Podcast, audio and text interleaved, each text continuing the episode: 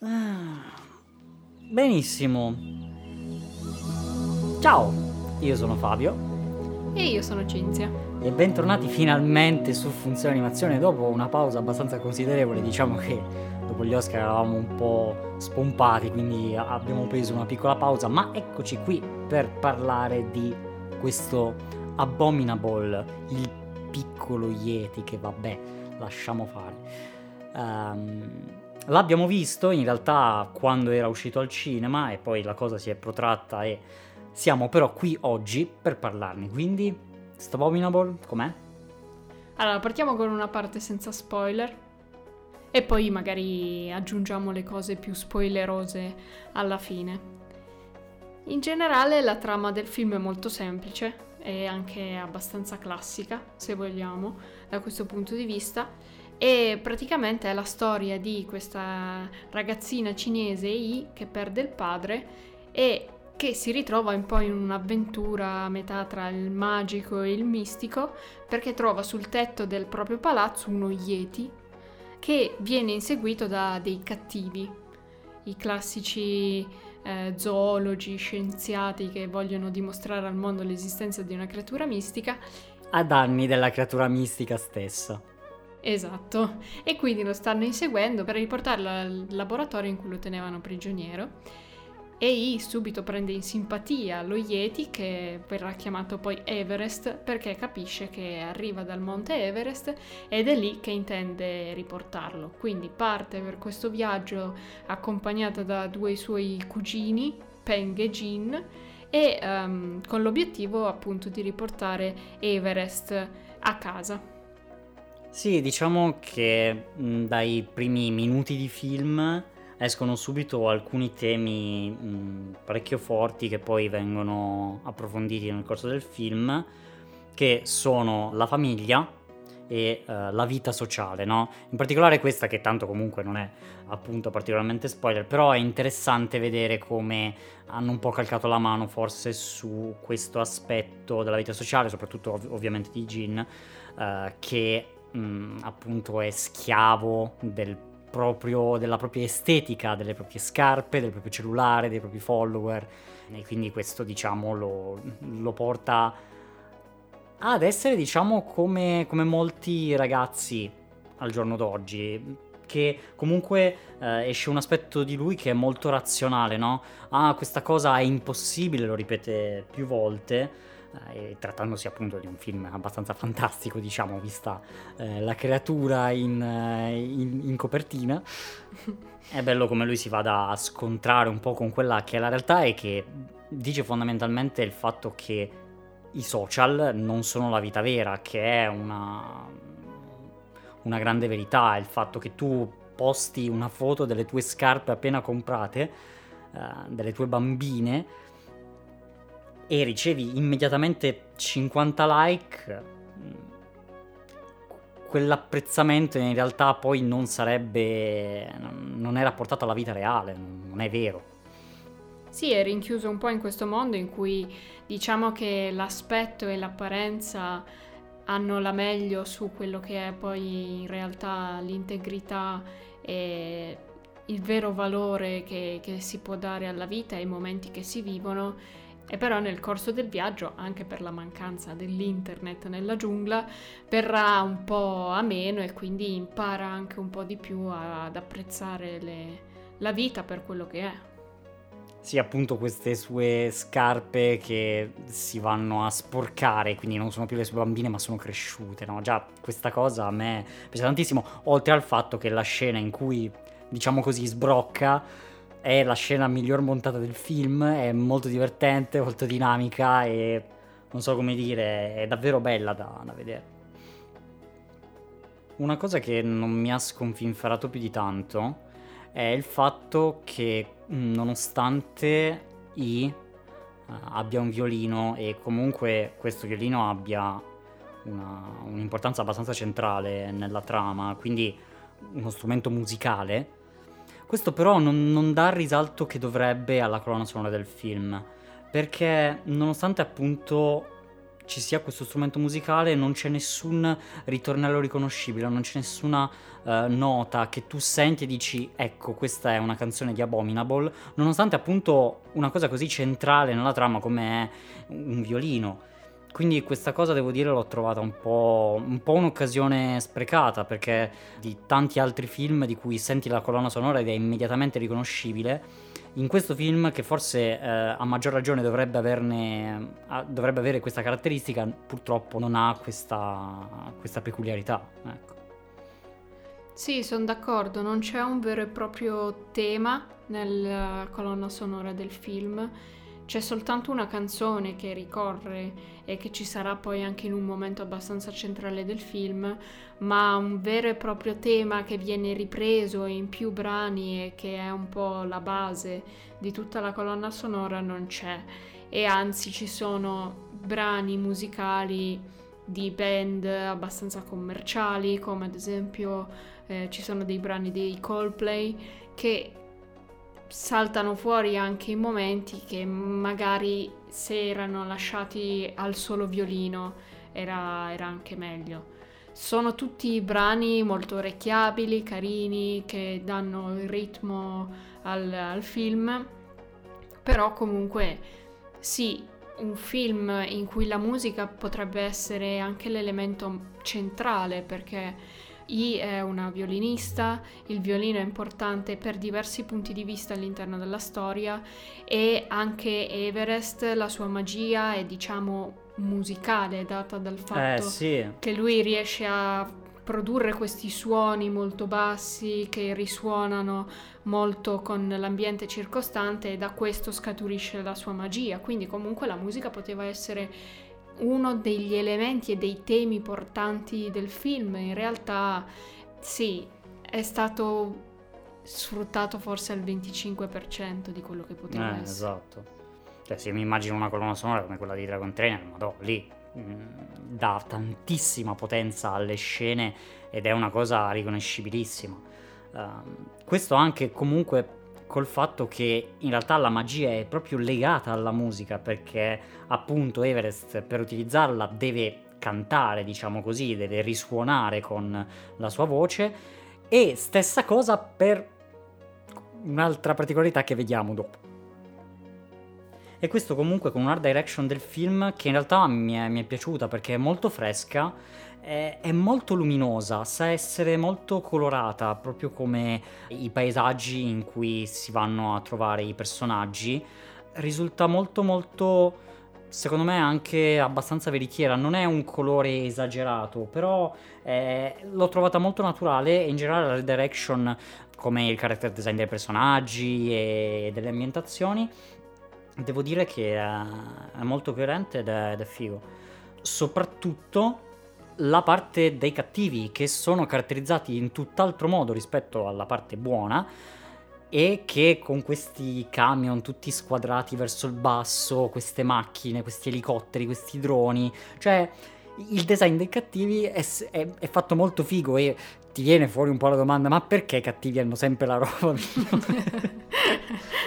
Però effettivamente è, è bella la spinta tecnologica che viene data comunque a un contesto che è la Cina, quindi un ambiente estremamente tecnologico, estremamente avanzato, che quindi uh, ha molto senso il fatto che diciamo una task force militare mh, segreta possa avere tecnologie molto avanzate e quindi mh, da questo punto di vista è ottimo. Sì, la Cina è comunque essendo ambientato in Cina il film, è uno degli elementi portanti del film che anche qui esce un po' la cultura cinese, però non in maniera esagerata, essendo anche comunque un film americano, hanno sì voluto riprendere alcuni elementi uh, della Cina e della mentalità, però non eccessivamente, cioè è molto lontano dall'avere non so, anche il linguaggio cinematografico di un film cinese, eh, dall'avere... No, è molto lontano. Eh, dall'avere delle, de, dei modi di pensare, delle caratteristiche che sono più facenti parte della, della, cultura cinese. È un film americano ambientato in Cina, diciamo. Però alcuni elementi saltano fuori in maniera carina, come ad esempio il fatto che Jean deve diventare un dottore e non sa nemmeno troppo bene perché, quindi implica il fatto che comunque è la famiglia che lo sta anche e la società che lo stanno un po' spingendo in quella direzione e anche comunque la volontà di, di fare il massimo, di fare del proprio meglio, che I sappia già suonare il violino come un... come una professionista, cioè nel senso sono elementi che sono un po' della, della cultura cinese, ehm, ripresi un po' così in un film 80% se non 90% americano. Sì, la cinematografia è molto americana, appunto, ehm, perché se guardate un qualunque film di stampo cinese, con regista cinese, ha delle inquadrature, dei momenti, dei tempi molto diversi Diciamo che in parte è secondo me perché non è stata voluta mostrare una Cina diciamo anche più tradizionale, ma una Cina più contemporanea che quindi è molto legata alla tecnologia, eh, ai social, eccetera, come è effettivamente eh, la Cina. Non c'è tutto un discorso che poteva essere anche fatto, ma eh, comprensibilmente è stata una scelta di tutta quella che è la, mm, diciamo, la reclusione uh, sociale, la, mm, la, ristrettezza di diritti che è in Cina, però comunque diciamo che non stona il fatto che non ci siano cose estremamente tipiche che ti aspetteresti di vedere in Cina, perché uh, è comunque una civiltà che è diventata molto più occidentale tranne per alcune particolarità, però per dire non ci sono quegli elementi tipici come i giardini, come le case tipiche, eh, perché è appunto una Cina contemporanea, una Cina di città. Sì, già ad esempio, vabbè, uscendo dall'animazione, però un Karate Kid, la versione quella con Jackie Chan, riesce a riprendere un po' di più la Cina e quello che è la Cina, pur essendo un film totalmente americano. Nel senso, Abominable è un po' uno di quei film americani che sono stati ambientati, non so, alla Hawaii per non essere un altro posto per avere un po' il fascino della terra straniera, ma senza in realtà portare poi tutta la cultura che, che si ha in quella terra.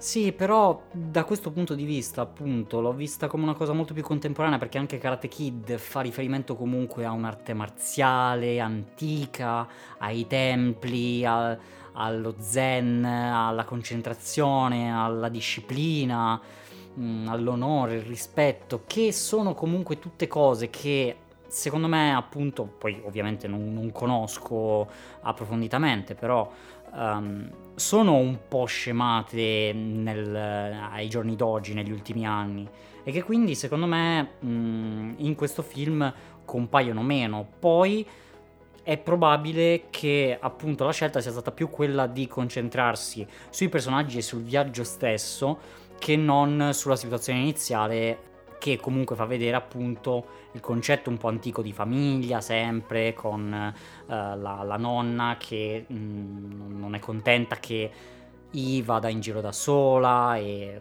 quindi quell'idea di famiglia appunto anche con Jin che, che deve diventare dottore uh, c'è sì, e poi soprattutto la Cina esce molto invece nell'ispirazione dei paesaggi perché essendo comunque un travel movie attraversano molti luoghi che sono in parte conosciuti e iconici dei paesaggi cinesi e in parte anche nuovi. Ad esempio i posti che vengono attraversati sono la Yangtze Valley, non sarà mai giusto come lo pronuncio, ma Wangshan Mountain, che sarebbero quindi quelle montagne molto alte, quei cocuzzoli che spuntano dalle nuvole, poi il deserto del Gobi e um, il Buddha gigante di Lishan. E con questi posti hanno voluto riprendere un po' i paesaggi tipici eh, che fanno da padrone nel film, di cui secondo me l'aspetto principale è il visual. Cioè, se la storia è Gnè, nel senso è classica, è abbastanza anche prevedibile, eh, certe battute scontate e didascaliche. L'aspetto veramente bello del film è il visual e quello che hanno saputo realizzare con la fotografia e gli effetti speciali. Sì, visivamente uh, ci sta, è molto pulito, molto curato. Non è estremamente innovativo, è una bellezza comunque abbastanza canonica, diciamo, però è fatto molto bene, ci sono alcune scene che sono molto impattanti. E per quanto riguarda invece la comicità, diciamo che una fra tutte, la scena diciamo più stupida di tutte, che non ha molto senso alla fin fine, è quella dei mirtilli, della pioggia di mirtilli, uh, che... È un po' tutto un susseguirsi di gag per far ridere i più piccoli. Diciamo che secondo me il, come target in mente hanno avuto veramente i bambini di attorno ai 10 anni in questo caso. Cioè, a me piace pensare che l'animazione è un mezzo che è adatto a tutte le età, ma in questo caso hanno veramente preso come target eh, i bambini. Cioè, questo è... Sì, però mentre mh, in genere tutto il film è anche accettabile per quanto riguarda la scrittura e, e le battute, anche quella scena proprio no, quella scena è stata veramente eh, scritta male ed è estremamente stupida ed estremamente fuori contesto. È stata, non dico che è stata fatta da mettere nel trailer per attirare gente, perché era effettivamente una scena nel trailer e effettivamente ti dici, ti fa dire un po' wow, però per come l'hanno poi trattata nel film è uscita veramente stupida e quindi mh, mm, proprio no. Per il resto mi è piaciuto da una parte il fatto che comunque tutta la stupidità che c'è nel film, diciamo che per una volta è stata mezza, eh, è stata mezza motivata. Perché comunque Everest è piccolo così come piccolo Peng, il fratellino di Jin. E che quindi, cioè sono proprio bambini piccoli, non sono adulti o teenager o o giovani adulti che si comportano in modo stupido, sono bambini, quindi ci sta che siano eh, molto allegri, che corrino a fare chi arriva prima, che si prendano a pugni, eccetera. Quindi questa per una volta, a differenza di Dragon Trainer che sono, non lo so, dei 25 anni, però eh, hanno ancora la, la mentalità di, di, un, di, un, dodicenne e quindi non... Eh, perdonate, io non voglio dire niente di dodicenni o simili, io non so nemmeno dare mai un'età a nessuno, quindi non, non so che differenza c'è tra i 5 e i 10 anni. Per cui. Però appunto, per una volta questa stupidità è, è, è motivata proprio perché ci sono dei piccoli, ci sono proprio dei bambini. Eh sì, più che stupidità, proprio la scherzosità sì, scherzosità, gioia immotivata, mm, giochiamo a caso tanto per fare qualcosa, cioè queste cose ci, ci stanno. Eh sì, infatti uno degli aspetti più carini è anche appunto ehm, l'amicizia che si instaura tra Peng e Everest.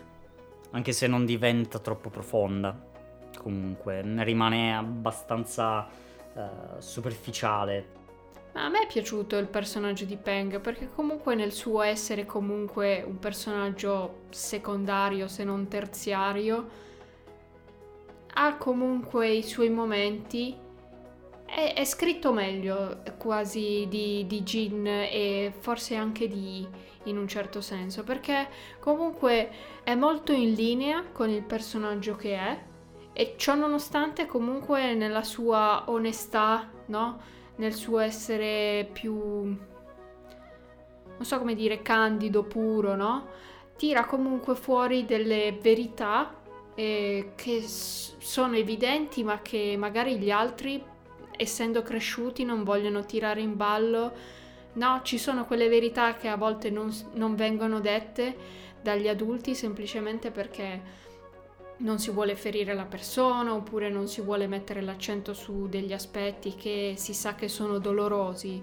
Invece Peng nella sua ingenuità e nel suo essere più piccolo riesce comunque ad avvicinarsi di più e a toccare di più il cuore.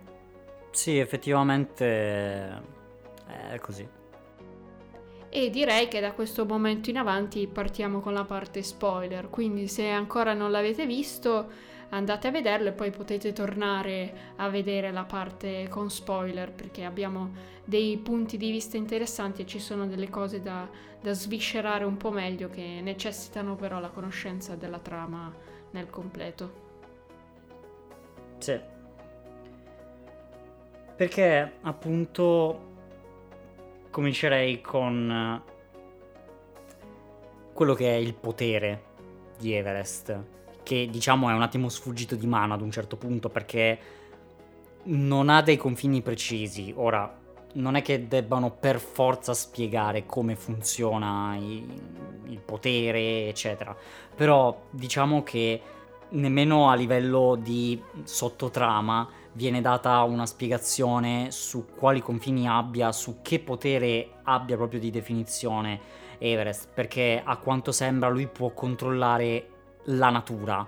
E quindi questa in realtà è una roba potentissima che mh, teoricamente non ha confini. Certo, la motivano in parte dicendo che più si avvicina a casa, più questo potere diventa forte. Però in realtà questa cosa è ad un livello di potenza che gli impedirebbe di fare nulla, cioè potrebbe fare qualunque cosa quando si trova sul ponte e fronteggia gli ultimi cattivi, in realtà non c'è motivo per cui non prenda la montagna e non gliela faccia crollare sotto i piedi, eh, o perché non li seppellisca di neve e, e spari solo dei fulmini, mentre poi riesce a prendere intere pianure e farle diventare un oceano, cioè questa roba è, è un attimo sfuggita di mano, che poi per carità eh, la scena dell'onda dei, de, del campo uh, di fiori, credo, mm-hmm. è spettacolare. Sia a livello di effetti che a livello proprio di uh, impatto è veramente, veramente fantastica. Cioè, la scena in cui si vede che come fosse una spiaggia con il mare, eh, l'onda di fiori si ritira, mh, mm, è, è fantastica. Però diciamo che è fatto per il piacere di usare quell'effetto lì. A livello di trama è un po' tirata perché tra il far crescere mirtilli dalla dimensione di un centimetro ad essere delle bocce di, di, di un metro, diciamo che qualcosina è di troppo, ecco. Sì, diciamo che l'unica spiegazione che viene data nel film è che i poteri di Everest diventano più potenti man mano che si avvicina appunto a casa, eh, al suo ambiente naturale. E però sì, teoricamente può fare praticamente qualsiasi cosa. E l'unica cosa che lo frena un po' è il fatto che è piccolo e che quindi non, non, li sa controllare nemmeno troppo bene, quindi è un po' questa anche la spiegazione per il fatto per cui vuole farsi crescere i mil- mirtilli ma la cosa gli sfugge di mano e quindi diventano queste, queste bombe di succo che vengono tirate addosso ai personaggi. Sì, e soprattutto anche il fatto che vola, e quindi poi ad un certo punto, cioè ok arrivare fino al ponte, però una volta che ci sei arrivato sul ponte puoi prendere e volare verso la vetta senza nessuno che ti dia fastidio, perché poi eh, voglio dire, volare a 8000 metri di altezza non è esattamente uno scherzo, quindi diciamo che appunto c'è questo piccolo problemino che può volare e quindi le cose diciamo sarebbero state un po' più semplici verso la fine. Sì, in tutti i film in cui vengono dati dei poteri ai personaggi uno si sta sempre a chiedere ma scusa, ma se poteva fare questa cosa, che significato ha tutto quello che c'era in mezzo? Poteva andare da A a B con una, felici- con una facilità stratosferica, invece... Esatto, esatto. Però vabbè. Sì, anche perché comunque è piccolo, non riesce a controllarlo e poi riesce a farli volare senza nessun pericolo né problema almeno, una, almeno Peng che cadeva come un idiota tra le nuvole che poi lo, lo, riprendeva all'ultimo ci poteva stare voglio dire tanto c'eravamo anche se comunque appunto con la musica la canzone la scena risulta poi uh, molto carina.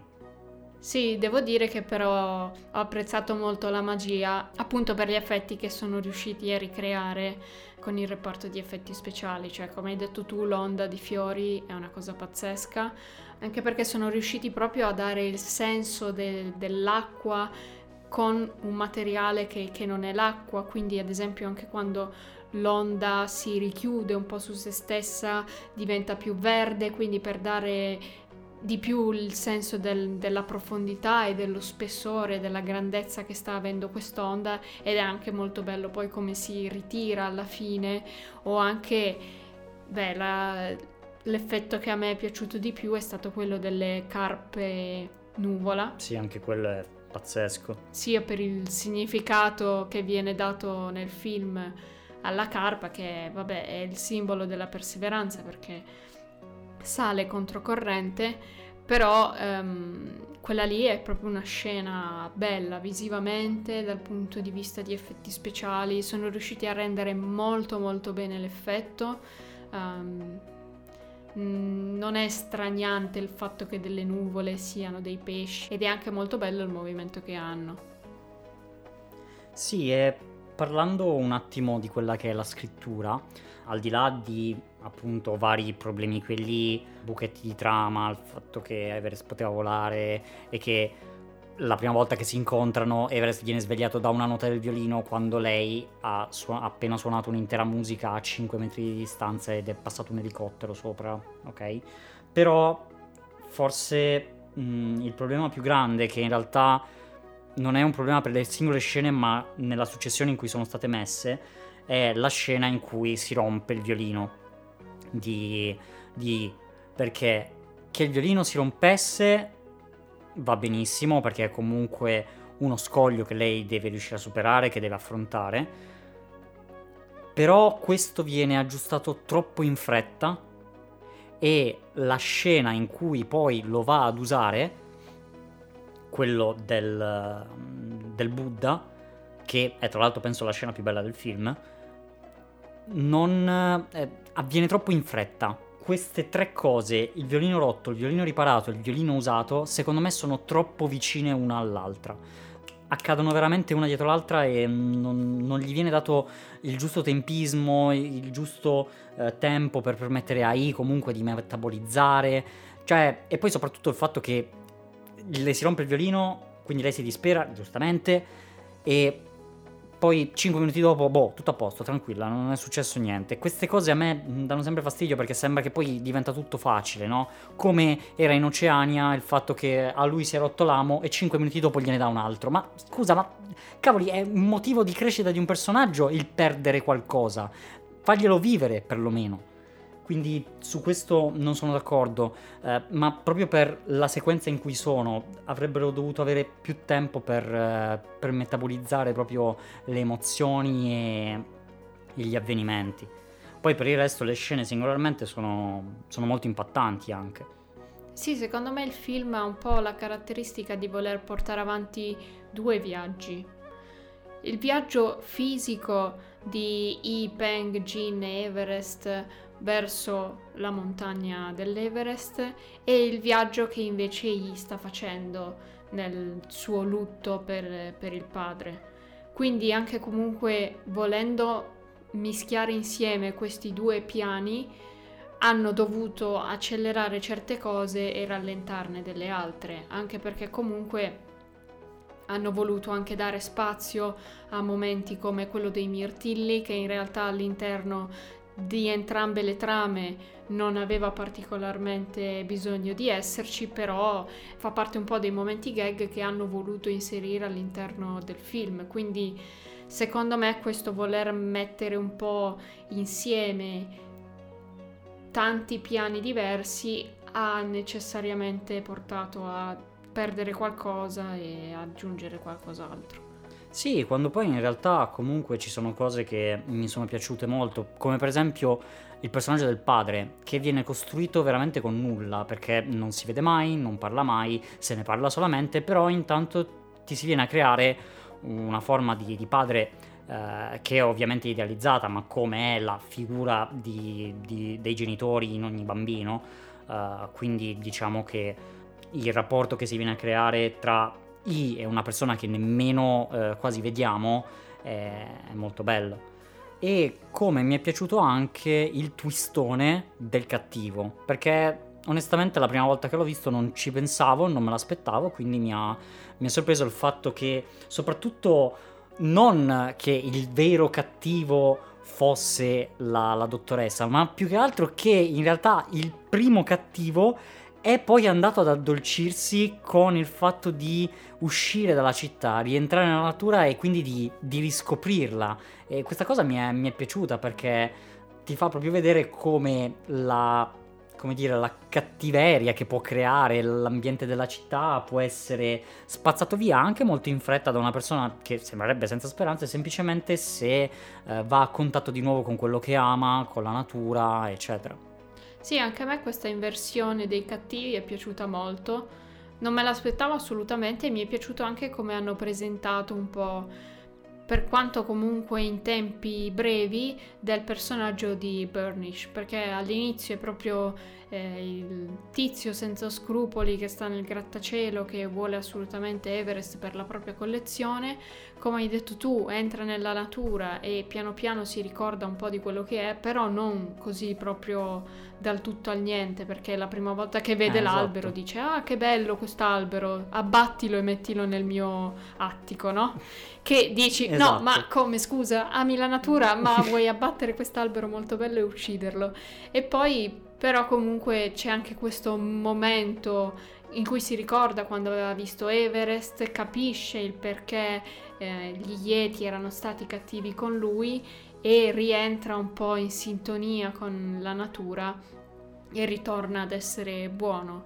E invece il personaggio della zoologa, che all'inizio sembra che lo faccia per l'amore degli animali, all'improvviso butta via il topino come una creatura che la infastidisce soltanto e diventa questa cattiva senza scrupoli che deve assolutamente prendere Everest solo per soldi.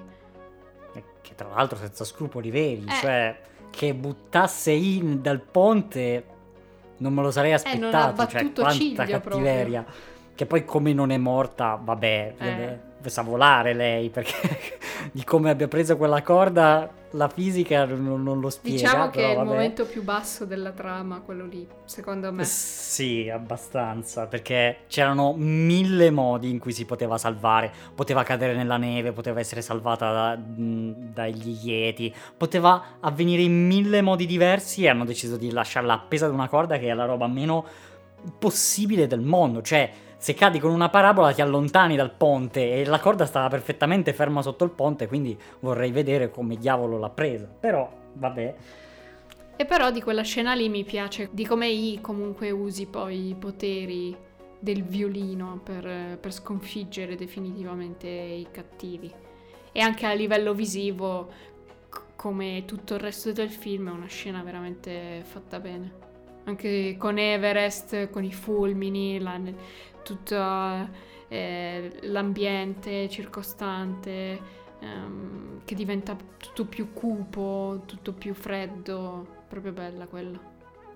Sì, quella appunto è visivamente bella, molto canonica, la cosa che mi ha fatto storcere il naso, per quanto sia bello ed evocativo l'effetto dell'aurora, che è fatto veramente bene, c'entra poco con l'Everest, non c'entra molto come, come ambiente, l'aurora boreale uh, o australe è sempre un evento che si realizza al polo nord, al polo sud, quindi anche dal punto di vista naturale non ha senso. Che dici? Eh però eh, l'Everest abbiamo sempre visto questi segni, non abbiamo mai capito perché in realtà non è proprio possibile perché sul Monte Everest di aurora è proprio zero totale, non, non è possibile vedere un'aurora dall'Everest. Uh, quindi bello tutto, ma poco contestualizzato e senza molto senso.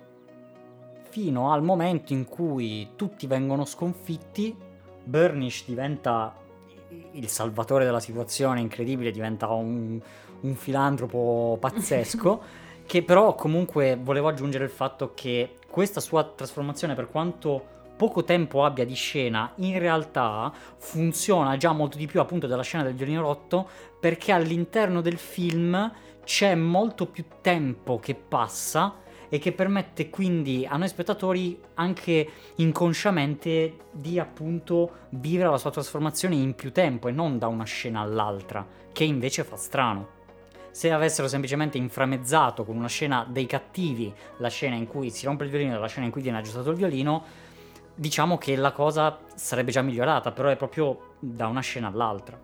Eh sì, perché comunque ti immagini che mentre che non lo vediamo, comunque Burnish continua il suo viaggio all'interno della natura come stanno facendo i ragazzi e quindi pensi che abbia comunque perfettamente il tempo di rientrare in simbiosi con la natura.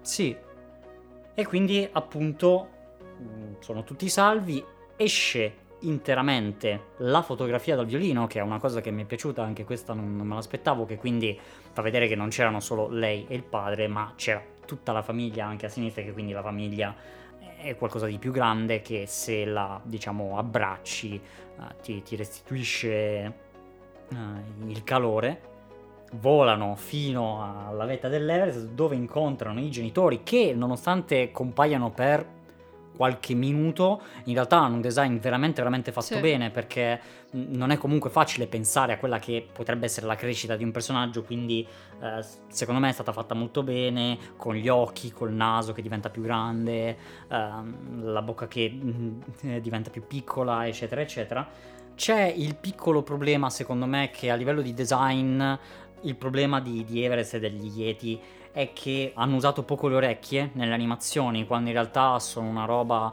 utilizzatissima dagli animali in genere e comunque in un character design di animali, pensate a Stitch, pensate a mm, Sdentato di Dragon Trainer, se pensate in generale a una creatura, le orecchie che sono appunto molto, molto più utilizzate dagli animali in genere sono un forte segno di espressività e che qui invece viene lasciato molto da parte. E si chiude con la scena di I che saluta Everest e che lo fanno fronte contro fronte, una cosa che mi è, mi è sempre piaciuta.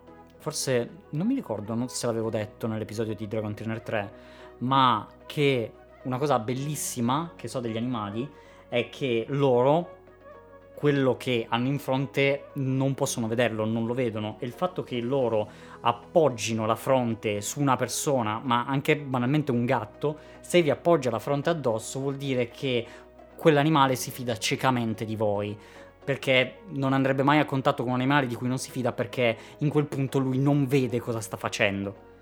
E quindi questa cosa a me piace sempre molto di come si, erano, si sono dati l'addio Hiccup e Sdentato e così come si sono dati l'addio I e Everest appoggiandosi uno contro uno con la fronte dell'altro. Aggiungerei soltanto che per l'espressività di Everest sì, non hanno puntato sulle orecchie perché hanno puntato molto ma molto di più sugli occhi e sulla bocca, cioè anche proprio tutto il personaggio di Everest è diciamo disegnato e progettato attorno al viso e a questo suo corpo molto tondo e, e peloso. Sì, sì, no, certo. Mm, l'espressività comunque il personaggio ce l'ha tranquillamente. Eh, solo spiace un po' che non abbiamo utilizzato questo elemento che mh, mm, ha per dire e che però non viene mai usato nemmeno in una scena. Quando se ci pensate anche Shrek con le sue orecchie dava sì. un'espressività nei momenti di depressione, quindi diciamo che c'è anche quello. E anche a me è piaciuto molto invece come hanno fatto il design degli Yeti grandi, per quanto appunto si siano visti per veramente pochi secondi sono veramente fatti bene, belli e... E sanno veramente di genitori. Sì, e poi mi è anche piaciuto molto il, il come abbiano cancellato le orme con uh, quella piccola folata di vento Um, è, è, una scena davvero forte anche per poi come vengono riportati i bambini indietro. Devo dire che è un finale davvero toccante. Sì, e che soprattutto proprio nell'ultima scena fa venire una fame che mamma mia, una voglia di ravioli. Eh, ma già all'inizio cinesi, i panini della nonna, miseria. mamma mia. Tutto il film così, eh, cioè, voglio dire, una fame tutto il film, eh, che siamo anche col coronavirus, non si può uscire qua, non posso mangiare E tornando un po' all'inizio del film e riguardando un po' tutta la trama nel complesso, mi piacerebbe fare una riflessione su quello che è uno dei temi principali del film, che è il lutto per il padre di Yi. E come in questo film si faccia vedere molto bene quali siano le, le fasi del lutto attraverso cui può andare una persona. Quindi il rifiuto iniziale che hai per, per, la scomparsa del padre, quindi il suo lavorare, tenersi impegnata um, e il suo escludersi dalla famiglia per comunque non pensare alla realtà, no? Scappa da, da, quello che è e anche proprio fisicamente all'interno della casa il suo posto, il suo angolo è in realtà al di fuori della casa, è sopra il tetto, no?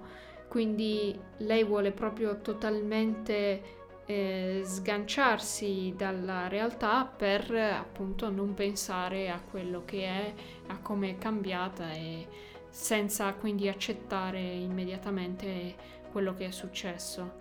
La seconda fase invece sarebbe più quella della rabbia, no? Del perché a me oppure la vita non è giusta, no? Questo tipo di sentimento che si può avere nei confronti di ciò che è successo e nel film si ha secondo me nel punto in cui I litiga con Jin nella foresta dopo l'episodio quello dei mirtilli in cui comunque gli dice cose del tipo tu non ne hai idea, eh, la tua vita è così facile, ehm, non sai quello che sto passando io e quindi c'è anche comunque questa volontà di allontanare eh, gli altri perché non si sente capita e si sente anche un po' arrabbiata con il, con il mondo per quello che è successo e torna anche un po' nella scena, quella della foresta di bambù, in cui Yi dice che non sa come fare, non sa come reagire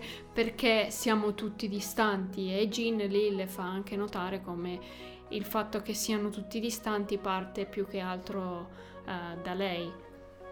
E dopo la fase della rabbia c'è la fase un po' della contrattazione, che sarebbe un po' la fase il, in cui uh, la persona pensa all'eventualità di cosa sarebbe successo se non fossi andata lì in quel momento, se avessimo fatto così invece che cosa e quindi un po' la fase in cui si ragiona sulle varie eventualità e come sarebbe potuto cambiare quello che è successo se si agiva in un altro modo. E secondo me nel film è un po' rappresentato dal desiderio di, di voler fare il viaggio come se il padre ci, ci, fosse ancora, cioè se il padre ci fosse ancora allora avremmo fatto questo viaggio. Secondo me è un po' la, la sua fase della, della, contrattazione. E poi invece la fase della depressione è quella della scena del Buddha di Lishan,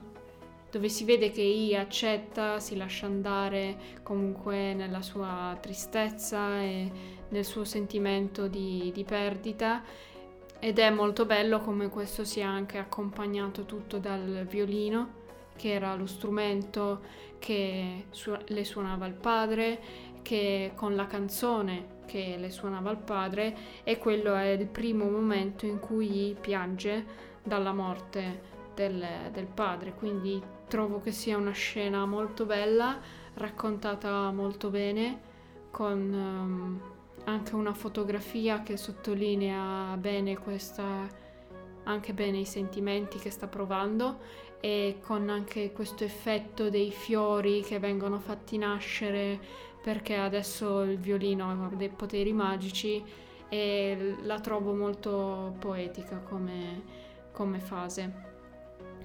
E poi infine c'è la fase dell'accettazione, quindi quella in cui entra in questa nuova realtà, eh, accetta il fatto che, che, il padre non ci sia più, però si riavvicina alla famiglia, a Jin, a Peng e ritorna un po' a creare una nuova realtà, una nuova vita normale che anche se non c'è più il padre ehm, è ok, può continuare a vivere e costruirsi qualcosa di, di nuovo.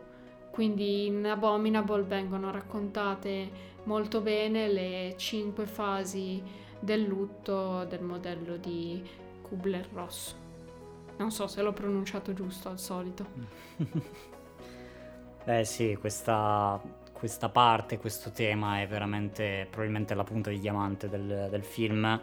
Eh, il motivo per cui andarlo a vedere è, è il motivo per cui comunque alla fine ti dici che è un bel film, nonostante i vari problemi, i vari buchi di trama, le mancanze, eccetera.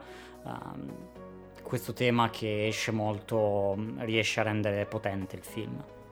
Sì, e che è raccontato anche con molta delicatezza. E poi vabbè, uno degli aspetti che mi è piaciuto di più del film è appunto il violino. Non ci Vabbè, sono molti parte. film, eh, sì, perché è uno strumento che mi piace molto, eh, l'ho suonato per un po'. Non ci sono molti film d'animazione che hanno per protagonisti una- un personaggio che suona il violino e quindi questo aspetto mi è piaciuto davvero tanto. E anche il ruolo che ha all'interno del film, il ruolo che ha ehm, per I, cosa rappresenta anche comunque rispetto al padre, cioè quindi è l'unico diciamo ricordo fisico e tangibile che le rimane e anche ad esempio la canzone che lei continua a suonare, come avevamo detto all'inizio inizio inizio, la canzone viene presa sì, viene suonata sia all'inizio che nel momento della scena del Buddha di Lishan e, ed è bello come un qualcosa sia di tangibile come il violino, sia di intangibile come questa musica ricordino il padre Ai. E mm, sì, appunto mi sarebbe piaciuto che alla musica e al violino in sé fosse dato più peso, anche solo ad esempio nella scena sempre del Buddha, che fosse una, una canzone per solo violino, senza dover aggiungere anche tutto il resto della, della band. E, mm, però appunto è un elemento che secondo me dà un- una stellina in più al film. Sì, ecco, mi ero, mi ero dimenticato di dire il fatto che appunto il violino può reggersi benissimo in piedi da solo per creare un'intera canzone e che quindi dover andare comunque a metterci gli archi e gli ottoni di sottofondo non serviva, si poteva creare una scena molto più appunto minimalista con il solo utilizzo del violino, però una cosa che ho notato e che mi è piaciuta davvero, stavo per dimenticarmene, era il fatto che I suona tre volte il violino eh, dove la terza corrisponde con il Buddha. E le prime due volte però non finisce mai di suonare, viene sempre interrotta brutalmente. Prima dall'elicottero e poi dall'arrivo di eh, Jin e Peng quando sta suonando per, eh, per Everest. Quindi... Ah no, no, non è vero, suona anche per eh, calmare Everest. Però forse anche lì viene interrotta. Eh, però comunque è sempre un'altra canzone, o comunque sì, questa canzone del padre non è mai suonata interamente fino al momento del Buddha. Eh, esatto, che è una cosa che ho trovato molto carina. Funziona. Perché ti, ti- ti fa proprio dire, e che cavoli, quel momento lì potevi finire, farlo finire. E invece no, è, è giusto che te la interrompa per fartela sentire solo una volta. E sì, rappresenta anche bene comunque il fatto che una canzone si interrompa è, è anche un po' impattante e dà meglio il sentimento un po' di rottura che ha anche I. Sì, sì, sì. Benissimo. Direi che Abbiamo detto tutto. abbiamo detto tutto, quindi In conclusione è un bel film secondo me. La trama poteva essere molto molto meglio, scritto molto molto meglio. La realizzazione però nulla da dire, davvero regge praticamente in piedi tutto il film. Sì. Quindi, se è tutto, se la regia me lo conferma, io attendo. E co- co- confermiamo. Confermiamo, perfetto. Diteci anche voi cosa ne pensate di questo film sui vari social, Twitter e nei commenti di YouTube. Noi vi ringraziamo moltissimo per aver seguito questo episodio. Vi diamo appuntamento al prossimo podcast e vi salutiamo. Chia? Mo. Mo. E ciao. Perfetto. Ciao a tutti. Ciao. Iscrivetevi. Eh sì, campanella, mi Tutto, piace, tutto. quelle cose lì. Ciao. Ciao. Ciao ciao.